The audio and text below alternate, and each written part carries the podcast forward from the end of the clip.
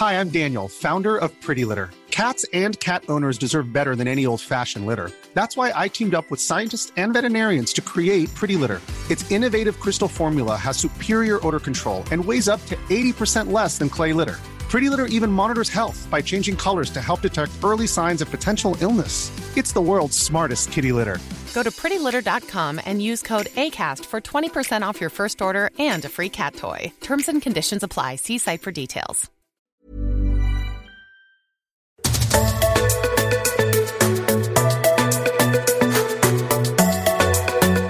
Welcome to My Millennial Career. My name is Shelley Johnson. I'm a HR consultant. Hey, Em. Hey, Shell, Emily Bowen here, and I work for a business called Forsyths Recruitment and HR.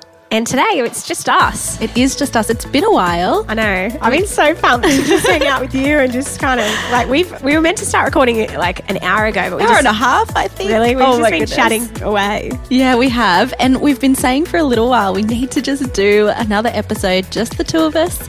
But then we just keep getting all of these amazing guests who we can't help but have a conversation with. And we've been loving listening back. I was just listening this morning to the Good Boss, Bad Ah. Boss episode. I'll finish listening on the way home. Uh, and I was thinking it's going to be really nice to catch up with just you, but at the same time, oh, what we get out of these people that we speak with is So good. Oh, so that good. episode was epic. It was really good. Today we're going to be going through some questions from our community, which is awesome. There's a stack that have come through, career advice, all the things. But before we do, Before we do, so Newcastle Permanent uh, deserves a shout out because they know that experience matters. And with over 118 years of it, you can bank with confidence knowing you're backed by Australia's second largest customer owned financial institution. not bad. Head on over to newcastlepermanent.com.au.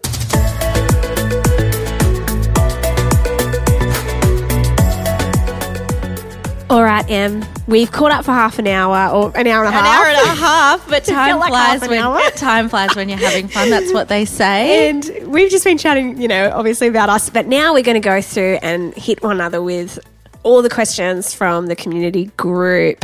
If you're not on our socials, so My Millennial Money Facebook group, search it up, join. It's such a great forum to learn, grow, ask any questions. And also Insta, so My Millennial Money.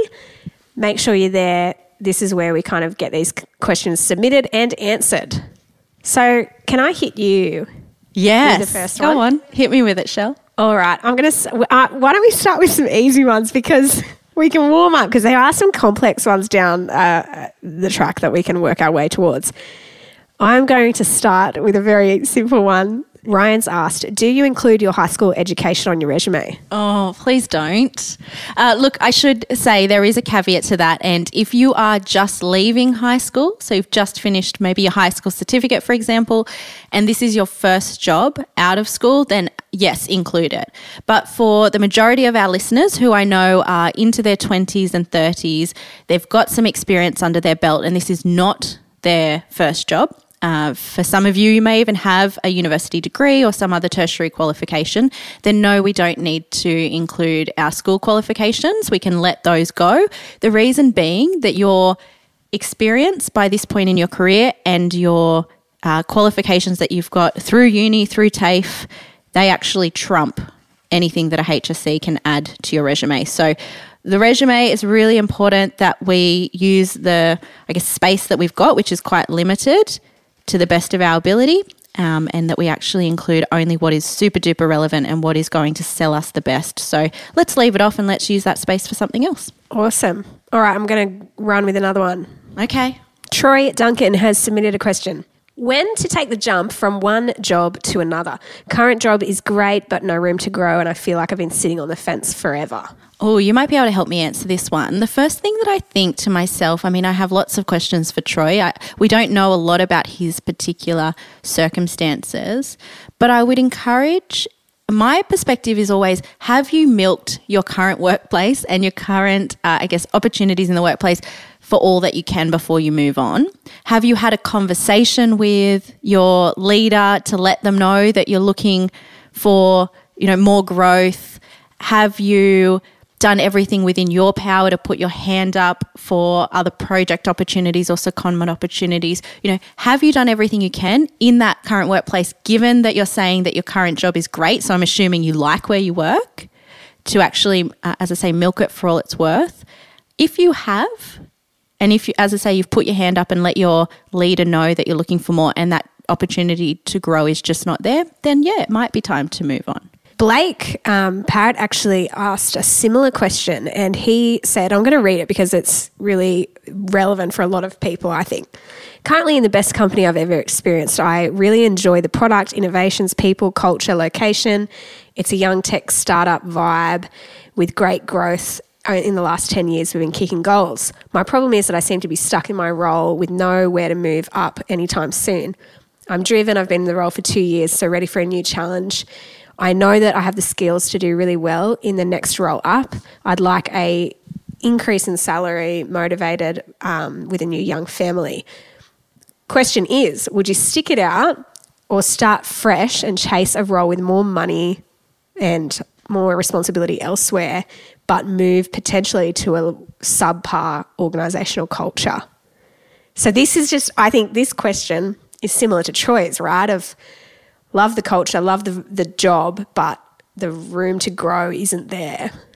So let's dive into this. What are you thinking? I'm sitting here thinking consistently, I see people in organizations where the culture is subpar and it is not sustainable. And ultimately, that ends up breaking that person and decreasing their happiness at work much sooner than other things like opportunity for growth or earning the highest income do. Mm. It's interesting where we feel like we either have one or the other. So we either have good culture and environment and less opportunity. I think you can find organizations where you have the combination of these three things where you've got challenge, like a, a good challenge, good growth, you've got culture, healthy culture, and you have opportunities. And we should probably add salary in there too, because I think that you can also have a healthy salary that you're satisfied with. Yeah. And so we need to look for those that organization that gives us that. And you can suss that out at an interview. You can. The other thing I think that if we're to crack this scenario open, we need to be talking about is what are your priorities right now? And we just started to hear about some of that in this, uh, I guess, case study that we're looking at where, well, I've got a family, you know, starting to hear what is actually important to this person. Troy was talking about growth opportunities and what is important to you sits at a values level. But we've also talked, Shell, a lot in the past about what sits as a layer above that, and that is what are your goals at the moment. So, when you're considering of these motivators or these core drivers that we've rattled off, you're, it's absolutely okay if your primary goal at the moment is to earn as much income as you can to dial back on some of those other motivators.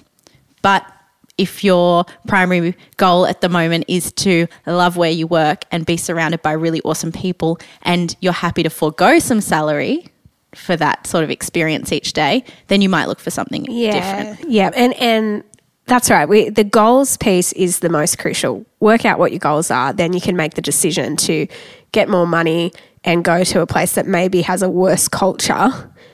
But my experience is culture always trumps money. like, yeah, it does. Like, and that's to my point earlier. I I cannot think of a time when I have seen someone remain in a role even if they're earning a bazillion dollars where it is destroying their soul because it's a horrible place to spend their time each day. Yeah. So it's weighing it up. Hey, like just what, and, and it is a tough call. I guess that's why we've got multiple questions like this of do I make the, do I ha- take the risk?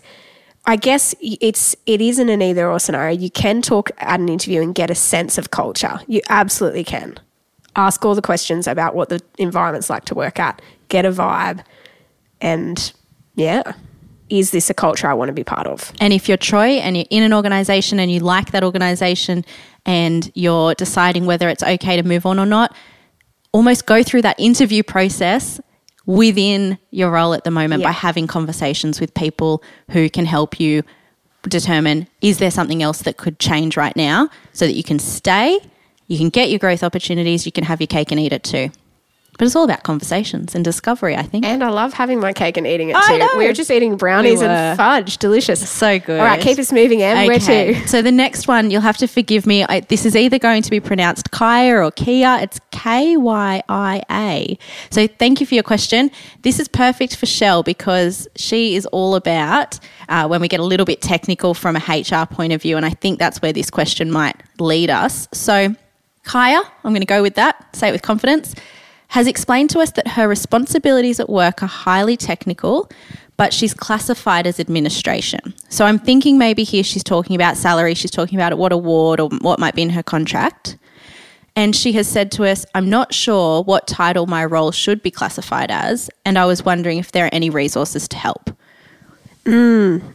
Yeah, it, it, dep- it depends. Classic answer. So, if you're talking about the award, then yes, there's lots of resources. So, let's just think about, let's talk about if this is a clerical role classified under the Clerks Award, Clerks Award, however you like to say it, you can go onto Fair Work and find out all the details around how your role has been classified. That's typically where administration roles will sit, and you can look at the levels and go, here's what I do in my role. How does that match the levels under the award? And get a sense of if it's a fit. And alternatively, given that we're understanding that she feels like her role is more technical, you might also have a poke around is there a different award that you Yes. feel like you fit into, into- better? That's right. So it might, might be the Professional Employees or Professional Services Award that you can then start to look at and, and sense check how does it fit? And then that becomes a conversation you can take to your employer. Now, that's if it's a, about the award. What I wonder here with Kaya's situation is it could actually be an internal remuneration framework or system, and there might be a job band or job family called administration, in which case that's been determined by your HR team or by a consultant who's worked in that business.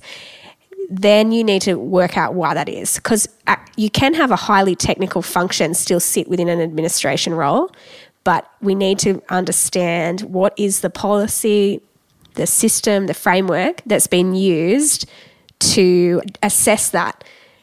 It is a conversation that you do want to talk to your manager about first before you flick over to HR because I think your manager will be able to give you that insight.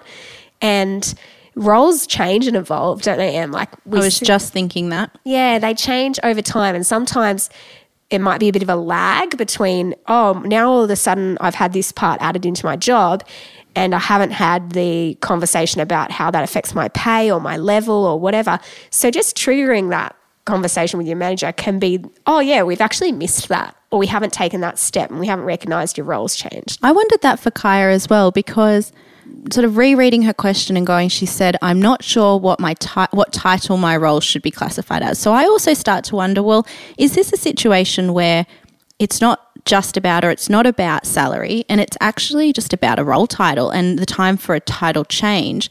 So we do see where people might enter an organization, perhaps it's an engineering organization, a legal organization, or something else where you do have that technical, um, I guess, na- like the nature of the work that is done or the roles that are in the business are technical. And you could come in as an admin support, but over time you're learning so much on the job that to your point, Shell, there's a lag. And actually you're finding that you're spending 80% of your time rather than 20% doing technical work and the remainder is administrative. And so perhaps it is time to raise that with your manager and just do a bit of a check in.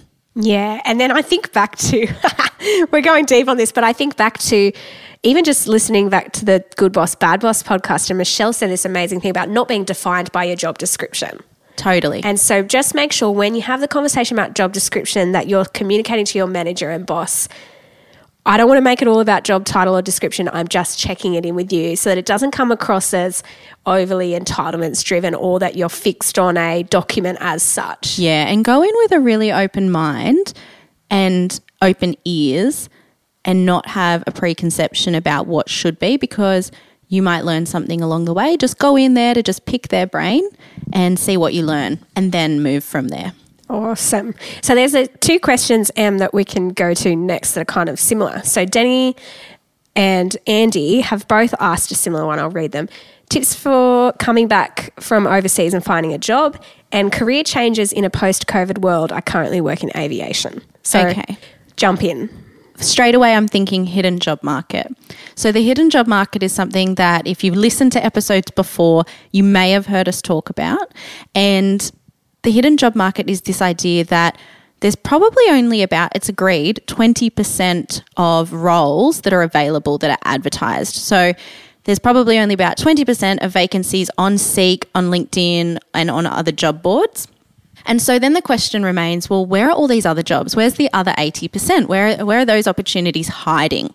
And those opportunities are the ones that I want Danny and Andy to really consider and think about and work out well, how do they find those? And my advice to these guys would be you find them by being really proactive. So rather than sitting on Seek and scrolling through and looking for what's advertised and then applying for that with everybody else, you know, huge amounts of competition.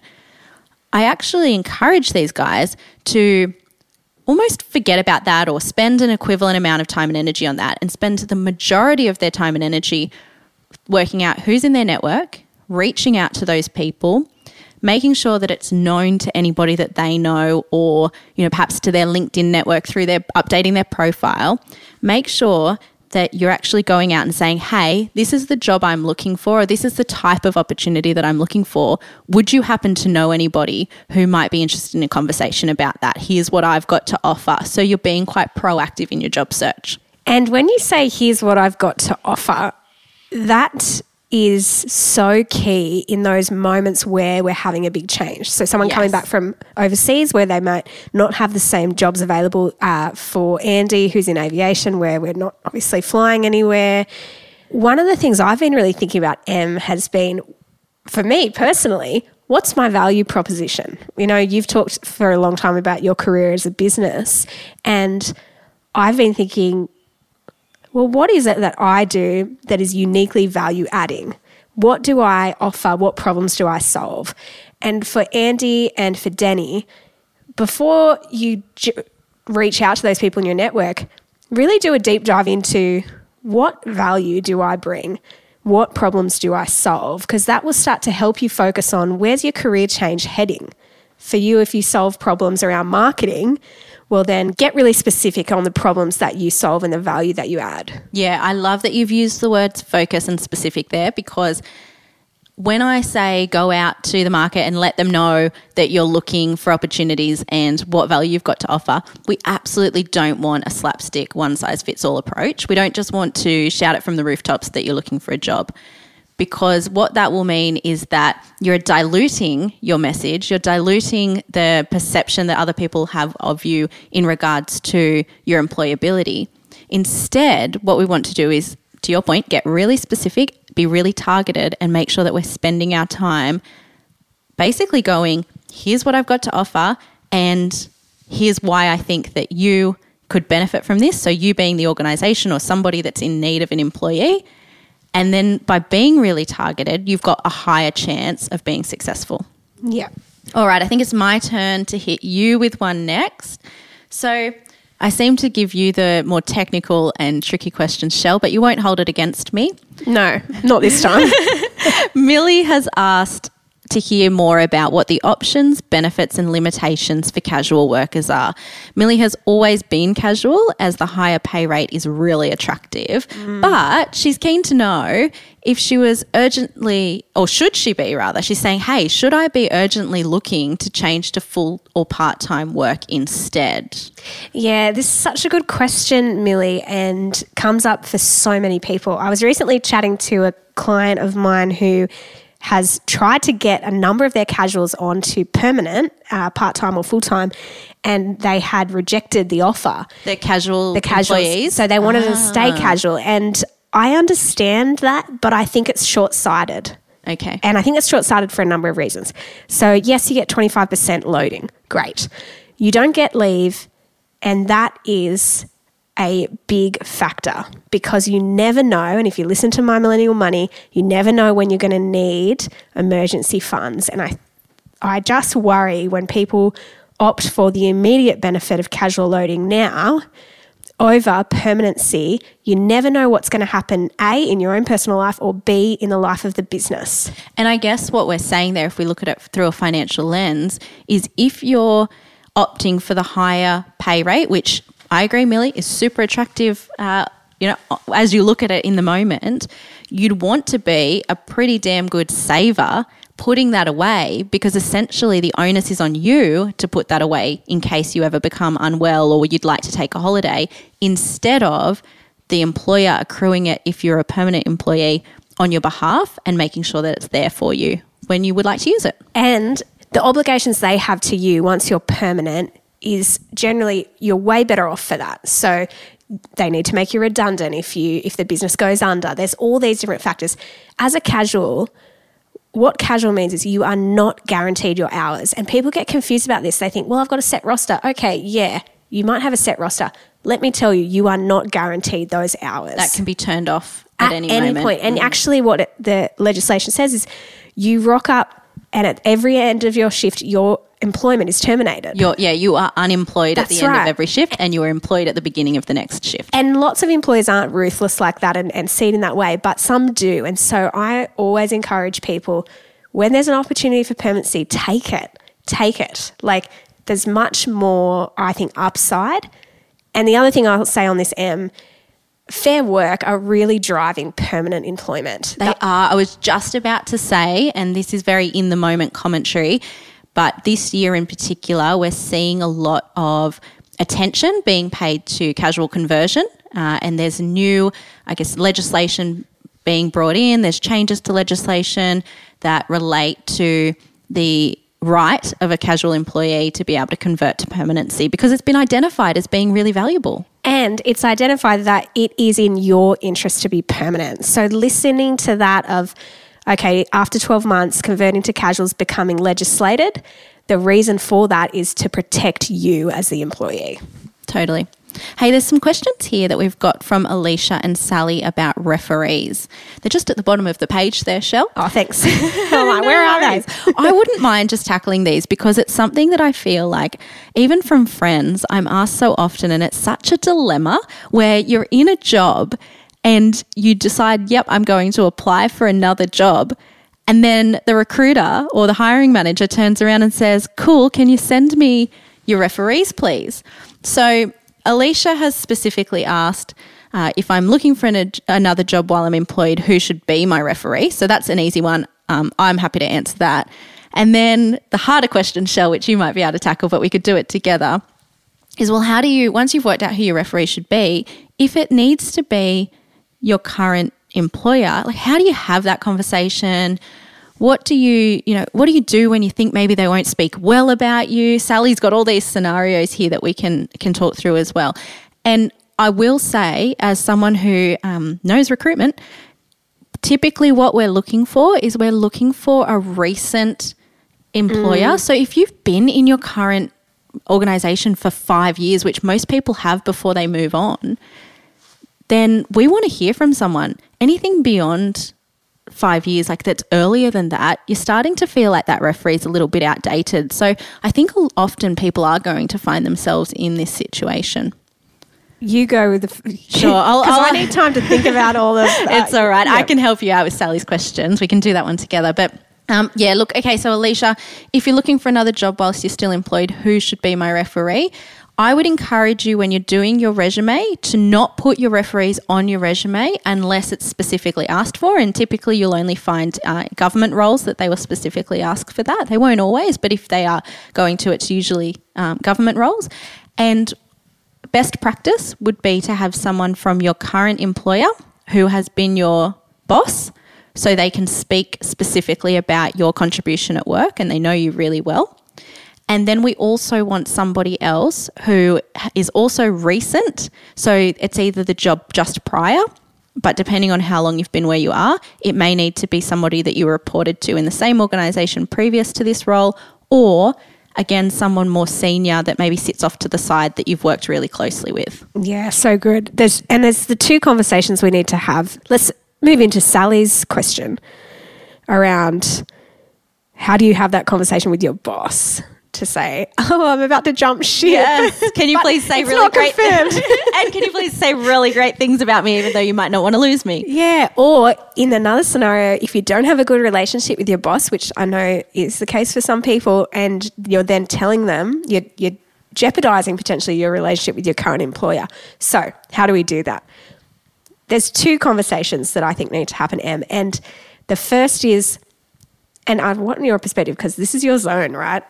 Talk to the recruiter about exactly what they're looking for and actually be honest enough to say, look, it is really important to me that I keep the relationship with my current employer sweet.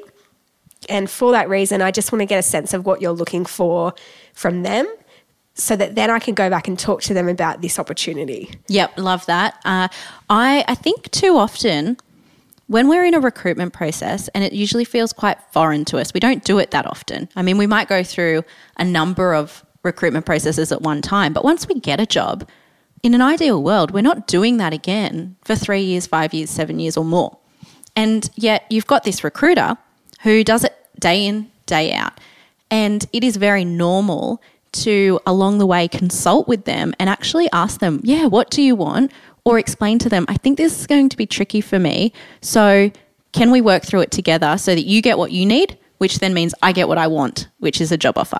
And they know that the stakes are high for you. Like, I think both of us have done so much recruitment over the years, and we know for that candidate, and say, let's say we're taking two candidates through to reference checks, and we want the right person, but we're also we care enough about the other, maybe the non not successful one, to go. I don't want to jeopardize your existing employment, and we know employment relationships can be tenuous and tricky, and so just stepping out of your comfort zone a little bit to say, look, I, I am conscious of my relationship with my manager and how this is all perceived. Is it an option for me to talk to someone who's worked on the project with me, who's managed me from that perspective? So you can control the narrative to some extent if your boss, if you're worried that your boss would actually do damage to you in that process. Yeah, absolutely. A couple of things I'll pick up on there. So, another suggestion that I uh, would often make and have seen work really well is is there somebody who you have worked for? So, they've been your manager in your current role, current organization, but they've now left. So, your manager has actually moved on.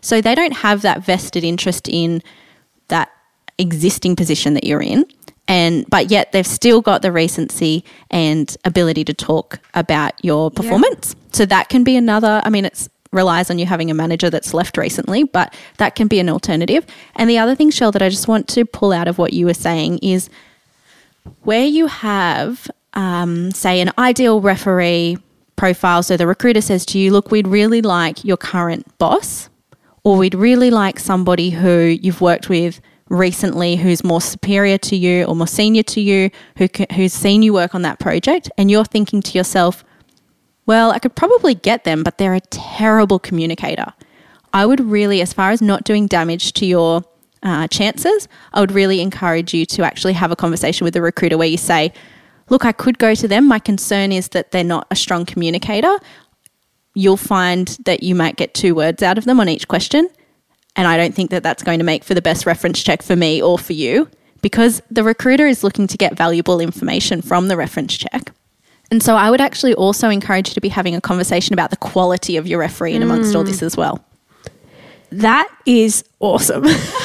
I'm just thinking, I had this person actually put me down as a referee without telling me. Oh, yeah, no, don't do that. Please don't I- do that. That is horrible for everybody. It's horrible for everyone. It was a horrible reference check. And I did exactly what you just described. I was the worst referee because, firstly, I didn't want to be a reference for that person. But secondly, I had no idea it was coming. I didn't know what the role was. I had no context. And so, your boss or anyone who's going to be your reference, it's helpful if you give them context about the role. So, going back to what conversation do I have with my boss? So, we've talked about what conversation we have with the recruiter. Let's talk about what you do with your boss. Is you get specific about what the role is and why you're interested. You also need to navigate the tension of I haven't got the job. I'm still very much invested in this workplace, but I also am looking long term at my career opportunities and I think this would be good, but I know that I'm putting you in a difficult spot. So, kind of just actually call out those tensions and those difficulties. And then you can be as explicit as, hey, and I talked to my boss because I've actually just finished up at my job. We'll talk about that in another episode. But I was talking to my boss the other day and said, Can you be a reference for me? And this is what I'd like for you to communicate. You can be as explicit as that with your manager. Yeah. And even saying to them, I've found through the recruitment process that it's been really important to this employer that they've heard about this style of work that I do, or my technical capability, or my ability to lead a team. So I think if I was going to give you any heads up, referee, it would be to be ready to talk about those things. And here are some reminders of the good work I've done. So actually help the referee, like giving a reference check. That is the last line of defense in your um, ability to get a job offer or in your opportunity to get a job offer. And so you're actually relying on this other person to get you over the line. And you want to do everything in your, uh, I guess, power to make that as easy and successful as possible. Hey, thanks for listening. We love learning how to do all things well, which is why we've created a bunch of different podcasts. So go and check out My Millennial Money, My Millennial Money Express, My Millennial Property, My Millennial Health, My Millennial Business, and Gen Z Money. Find these wherever you're listening to this podcast. I'm Sandra, and I'm just the professional your small business was looking for. But you didn't hire me because you didn't use LinkedIn jobs. LinkedIn has professionals you can't find anywhere else, including those who aren't actively looking for a new job but might be open to the perfect role, like me. In a given month, over 70% of LinkedIn users don't visit other leading job sites. So if you're not looking on LinkedIn, you'll miss out on great candidates like Sandra. Start hiring professionals like a professional. Post your free job on linkedin.com/people today. Since 2013, Bombas has donated over 100 million socks, underwear, and t-shirts to those facing homelessness. If we counted those on air, this ad would last over 1,157 days. But if we counted the time it takes to make a donation possible, it would take just a few clicks. Because every time you make a purchase, Bombas donates an item to someone who needs it. Go to bombas.com slash ACAST and use code ACAST for 20% off your first purchase. That's bombas.com slash ACAST, code ACAST. Where to, Em? Well, have we? What are we thinking? Have we got time for one more? You've been playing timekeeper for us today rather than me. Are we picking I reckon we've got time for two. two more? Okay. So Stacey has asked about red flags, and she has asked what red flags can we look out for in an interview. So Shell, you've talked about you know this idea of looking for red flags at a recruitment stage in order to then make sure that you're going to be really happy once you actually join a work culture. And how can we ask or probe for more info on these topics without sounding like we're interrogating the interviewers? Uh, because she's put her hand up and said that that has happened to her in the past. She could tell that the company didn't actually like that she was asking them questions about their work culture. Yeah, well, that's a I start to giveaway, think, yeah, it? there's a red flag. So, one answer to your question is there is a red flag. One of the things I uh, this is personal, right? Because we all look for different things when we're going for a job. For me, I'd be looking for how authentic the answers sound. So if they sound genuine and like, yeah, look, this is our culture. We value people, we care about outcomes and results, and we have fun. But the interview doesn't actually reflect any of that, then that incongruence to me would stand out. So I'd be like, you said you valued people, but actually you told me that some of the team aren't good performers and you're trying to you're doing XYZ to help them. That doesn't really reflect that. Another example I've seen just on this idea of being incongruent or congruent is if an organization is saying that they value relationships and communication, but then through their interview process, or no, I should say through the recruitment process, you find them difficult to get a hold of. They opt for automated emails over, say, phone calls or more personal communication. It's like, well, I don't know if that is really lining up. Yeah, and and back to that uh, like authenticity piece of of how authentic does what they're saying sound? Does it sound like a party line? Because sometimes you can hear that thing of, oh, they're just kind of, there's this rehearsed sense of what they're talking about with culture. I don't necessarily like that. I, I, I like to see that it's lived and breathed and it feels organic and, and natural. Yeah, there's a bit of gut feel and intuition that goes into this, isn't there? Just same as you would with anyone you come into contact with in life. When they explain to you, say you might ask them, So, why do people like working here? And then your follow up question might be, Do you find that people leave for a particular reason? How genuine does your gut tell you their answers are? Trust your intuition. And, and that reminds me, because they're really good questions to ask. Watch the eye contact between the panel. If you're lucky enough to have three people on a panel, which I know isn't always the case, but let's say it is for this scenario, look at how they look at each other because sometimes they're communicating. There might be like a nod or a little smile or a little like, oh, cringe. yeah, or a little, who wants to answer this question? yes, and and you can see in in those non-verbal cues, you can get a read into what the vibe's like. And not just the negative vibe, the positive one as well. If you are with two or three people in that interview and they appear to be having a good time together, then that's probably what it's going to be like when you work there. All right, I'm going to jump in and ask the last question as well. I feel like I've really been sort of hammering you here, Shell. I don't know if this has been a fair conversation, but that's okay. Oh, good. I'm not. I'm not worried. This is. I'm learning stuff from you as you're talking. I'm like, oh yeah, I got to. I got to keep that one in the back yeah, pocket. good on you. I feel like we always learn from each other. That's probably why we spent that hour and a half uh, asking Chatting. each other for advice beforehand. Uh, all right. So Daniel has asked um, this question. So he needs some basic guidance. He tells us. If I have been working in a certain role for over 12 months and with the company for nearly two years, and a health condition prevents me from being able to drive for a chunk of time, who do I talk to about my rights in the workplace and about making reasonable adjustments for me? So I'm just going to unpack this a little bit. It sounds like so Daniel's been with the organization for two years, he's been in his current role for 12 months.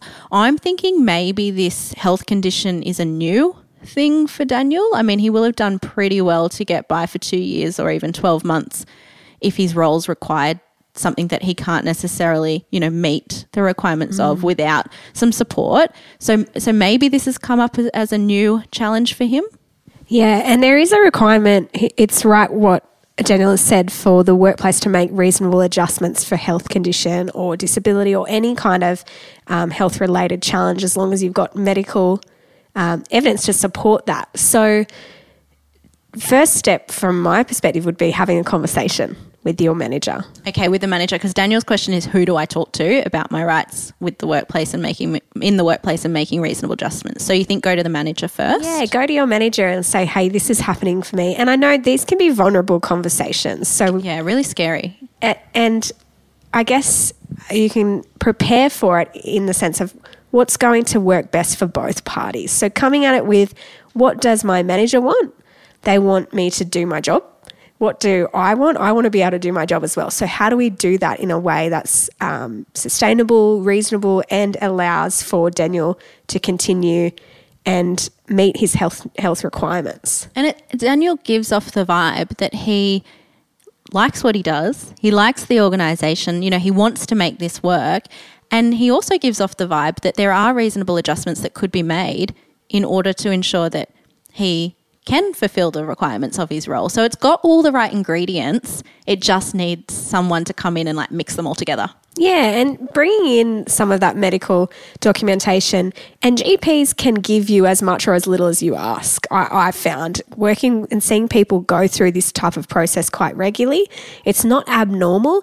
One of the things that happens with health stuff is because it's confidential, it's not talked about. Mm. So, you- who knows? Everyone else or a lot of other people could have had this experience. exactly, And you wouldn't even know about it. And so coming at it with here's a bit of a health plan from my GP. They're saying I can't drive for um, this length of time, but I can do this, this, and this. And being able to come with a solution as opposed to, hey, manager, I can't do this, and that's it. Yeah. So what are you going to do about it? Yes. And uh, you go, Emma, you're going to I was something. just going to say, and that is advice that you in particular, we have sort of preached on the show many times in so many scenarios. And I think that organizations are more flexible than we give them credit for, than we like to assume, you know, because this can be vulnerable. We often prepare ourselves for the worst reaction, but actually, in reality, to our point earlier, the manager is responsible for a lot of people. And so they're dealing with a lot of flexible scenarios every day. You just don't have visibility of that. And Yeah. this is just one more that they will work through with you as best they can. So, Daniel, go in there, have the conversation, take some solutions, and let us know how you go. Yeah, good luck. You'll be fine. Well, Em, that's it for our questions. We love getting them through though. So make sure if you are on the Facebook community, send them through. And if you're not, jump on, follow us on Insta, all the things. Totally, because we have, after this, I believe, one more episode for season three, but we've started planning for season four and we're really keen to do more episodes like this. We're going to return uh, to our employment lawyer and we'll have some Q&A uh, in that space as well. The more you guys quiz us on, the better. And I should say where to find us. So, LinkedIn, I am Shelley Johnson. And I am Emily Bowen. And I'm glad we know who we are. Yeah, And, if you can um, catch it already. And if you're listening on Apple Podcasts, we love you to subscribe and give us a five star rating and review. That really helps us to get the podcast out there, which is what we want. We want to uh, see and talk more to you. We do, and I don't think we could say end anymore. So let's End, leave end, it end. there. Have an awesome, have an awesome day. Thanks for listening, and we'll talk to you again soon. Bye. We acknowledge the Darkinjung people, traditional custodians of the land on which our studio sits, and pay respect to their elders, past and present. We extend that respect to Aboriginal and Torres Strait Islander peoples who may listen to our podcast. Hey, thanks for listening. We love learning how to do all things well, which is why we've created a bunch of different podcasts. So go and check out My Millennial Money, My Millennial Money Express, My Millennial Property, My Millennial Health, My Millennial Business, and Gen Z Money. Find these wherever you're listening to this podcast.